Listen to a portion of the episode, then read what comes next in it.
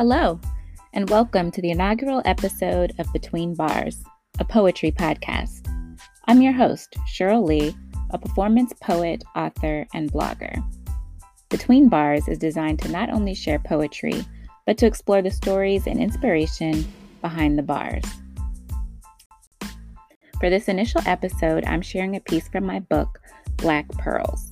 This poem is entitled Fire Escape.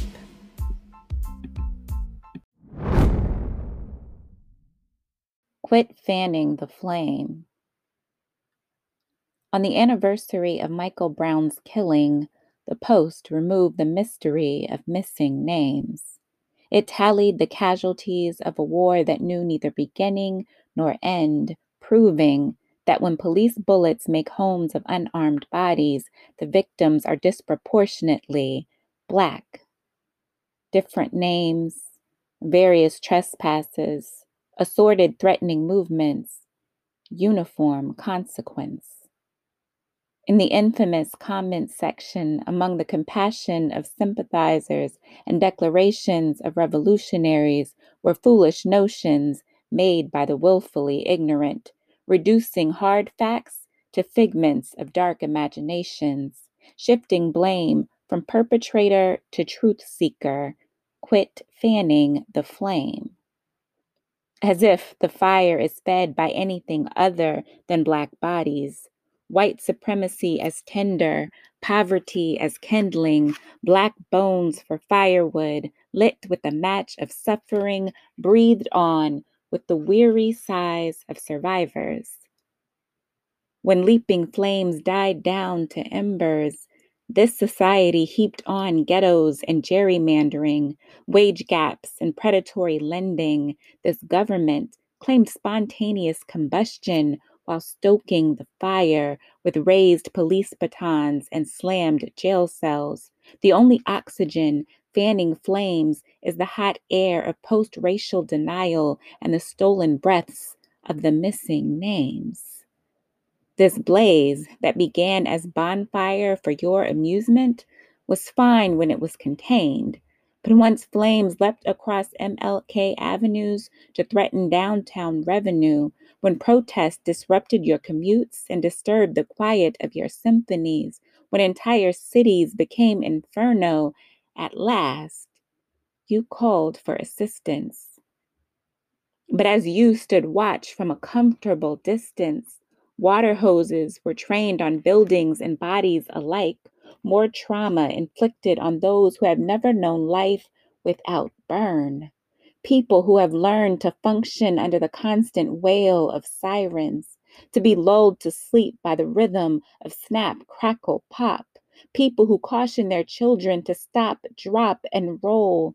Though imperfect, it is more successful than attempts to raise them to be fire resistant adults. These parents cannot prevent sparks in lives that are flammable by design. Generations of bodies and belongings eaten alive with no reparations.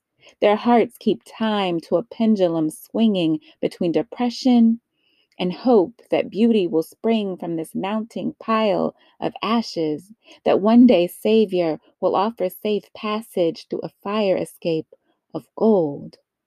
But today, they strain to breathe through the smoke's chokehold on life and dreams, their smoldering spirits pleading for rain.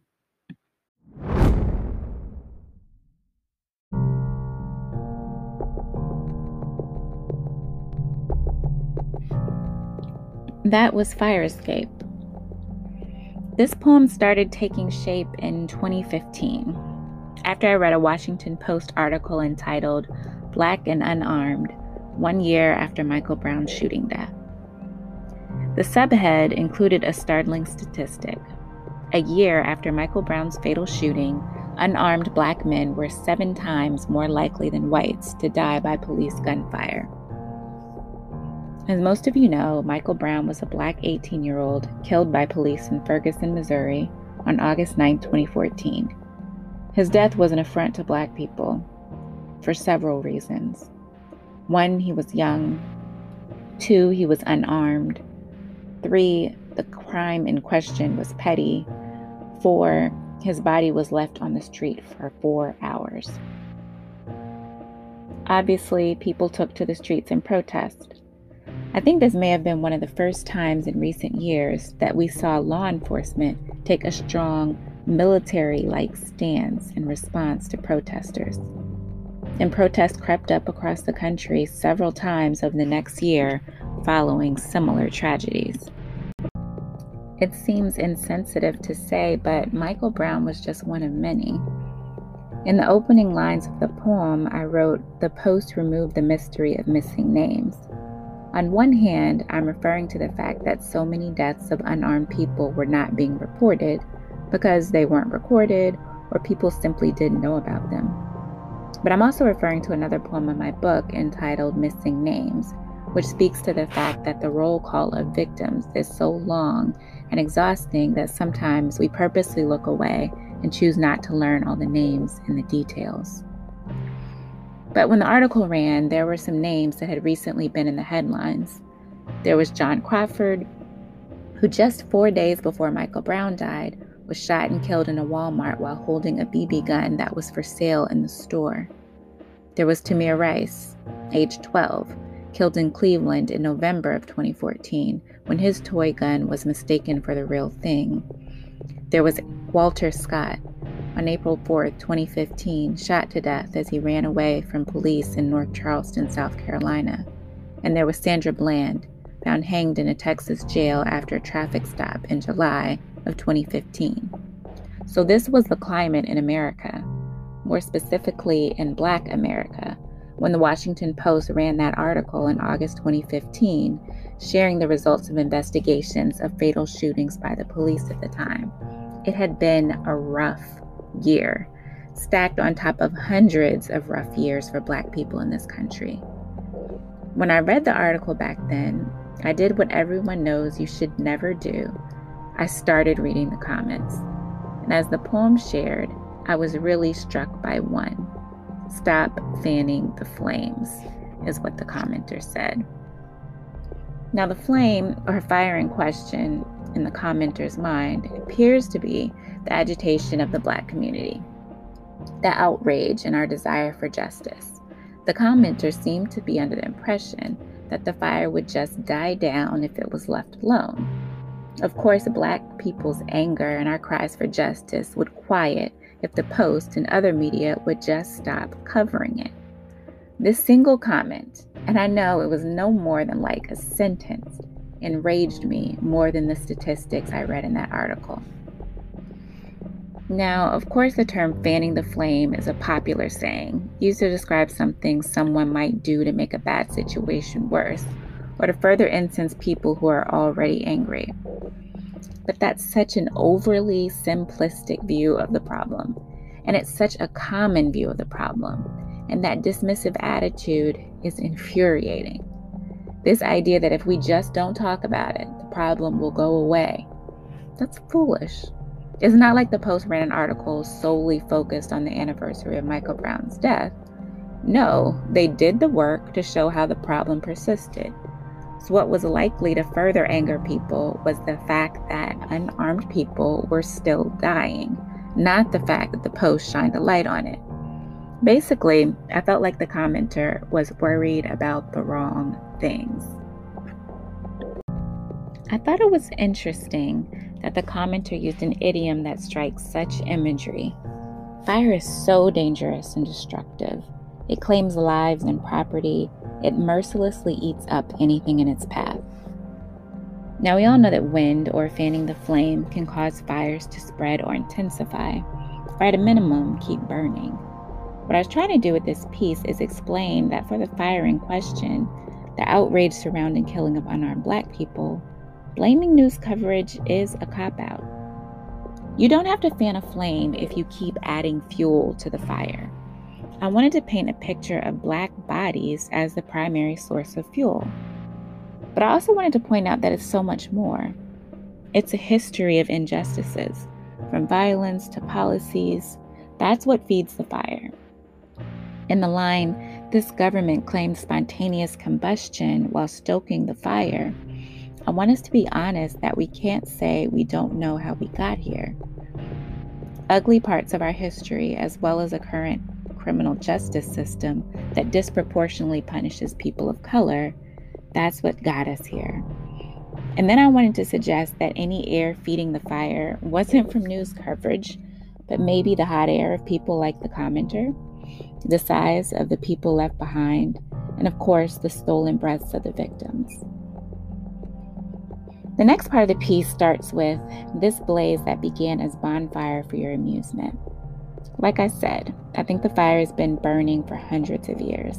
This line is a nod to a time when black people were regularly executed in the middle of polite society without judge or jury. Lynchings were a part of American life, and the bodies of the victims were often set on fire and the pieces carried off as souvenirs. So it's just another reminder of the true source of the fire.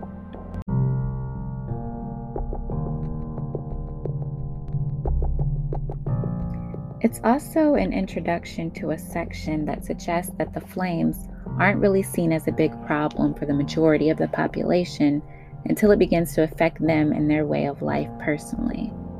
The fire of black bodies is problematic when we have to board up storefronts of downtown buildings, or when protests disrupted your commutes and disturbed the quiet of your symphonies, because at the time, protesters were showing up in random places to draw attention to the issue, inconveniencing people who would otherwise look away. But of course, black people could not look away. The fire had always been in our community, and even attempts to put it out tended to heap more harm on black and brown people. Fire was a part of life. Either we were in it or on the fringes of it. Finally, I wanted to talk about the long term effects of the fire, the trauma it inflicts on the Black community. As I said, people who have never known life without burn. For one, there's obviously the danger of the fire, but there's also just the anxiety of it all the noise of the sirens, the heat of the fire itself, trying to teach your children how to survive, stop, drop, and roll. So many black and brown people have the talk with their kids regarding how to interact with the police. It's like we know we could never make them fireproof because they're flammable by design when you consider the systemic problems of our society. But maybe we can teach them how to survive the fire. Sure, they'll carry some burns, but at least they'll be alive. But no matter what you teach them, there's the possibility that no move on their part will be the right one, that your instructions may not be enough. No one is safe while the fire rages on. It's trauma. Last week, I was watching NBC Nightly News, and there was a story on about U.S. veterans who served in the Middle East. At military bases during the wars in Iraq and Afghanistan, they had to figure out how to dispose of things in the middle of the desert. The simple solution seemed to be to burn it trash, vehicles, electronics, human waste, you name it, they burned it. Years later, many of them are dealing with serious health issues as a result of breathing in toxic fumes from those fires. Just simply being in proximity to the fire, breathing the exhaust from it, takes a toll on the body. In this poem, I wanted us to consider the toll the fire of police brutality has on the Black community. Not just the victims who are literally swallowed up in the fire, but the Black community as a whole who are proximity to the fire and inhaling the toxic fumes. The fire kills hopes and dreams instantly, but with the fumes from the smoke, the hopes and dreams of survivors die a slow death. I wasn't sure what poem I would share for the inaugural episode of this podcast, but Fire Escape seemed like an obvious choice given all that's happening in the world right now. When I started working on this episode, we were awaiting a decision in the trial of former officer Derek Chauvin for the death of George Floyd. We were also reeling from news of Daunte Wright's death in the same metropolitan area during the trial. And then we were faced with the news of Adam Toledo's killing in Chicago shortly thereafter. I know that so many in the black and brown community balance the despair of knowing how similar cases have played out in the past with the hope that things will be different this time. We lean into our faith, praying that there will be beauty for our ashes and that God will send rain to end the fire once and for all. I was prepared to end this podcast resigning that we have to live in the tension that exists between the disappointment of previous acquittals and hope for justice in the future. I was going to tell you that we should try to find comfort in the fact that God lives there with us, there in the tension, and yes, even in the fire, that through it all, God is with us. And that is still true. So I'm glad I've said it. But I'm so relieved, so grateful, and honestly somewhat surprised that there has been a conviction. It's a reminder to me that there is always reason to hope. Not just that God is sitting high in heaven, ready and willing to dump rain on man made fires, but more likely that God is able to move in people's hearts and minds to bring change. That the people that God changes will find courage to convict wrongdoing, to create more just laws, and to make such abuses of power as politically incorrect as the N word. Amos 5 and 24 says, But let justice roll on like a river, righteousness like a never failing stream. We can pray for rain, but justice, like we saw in a Minneapolis courtroom today, and the refusal to add any more bodies to the burning pile, can not only stop the fire, but end it completely. Today was a big step, but we have so much further to go. I pray that as a society, we'll find the courage to go the distance. And you have been listening to Between Bars, a poetry podcast. I'm your host, Cheryl Lee. Because I'm a mad woman, this episode was also written and produced by yours truly, with some sound effects courtesy of the folks at Zapsplat. You can find the poem Fire Escape in my book Black Pearls, which is available on Amazon under my full name, Cheryl Lee Robertson. You can follow me on Instagram and Facebook at Cheryl Lee Writes and on Twitter at Cheryl Lee. Or you can visit my website, CherylLee.com. Also, feel free to email comments and suggestions for this podcast to info at CherylLee.com. This is very much a work in progress, so I welcome your feedback. You can also find all of this contact information in the show notes. Thank you so much for joining me on this lyrical journey. If this episode resonated with you, I hope you'll subscribe and or share it with a friend. Take care of yourselves. I'll see you next time between the bars.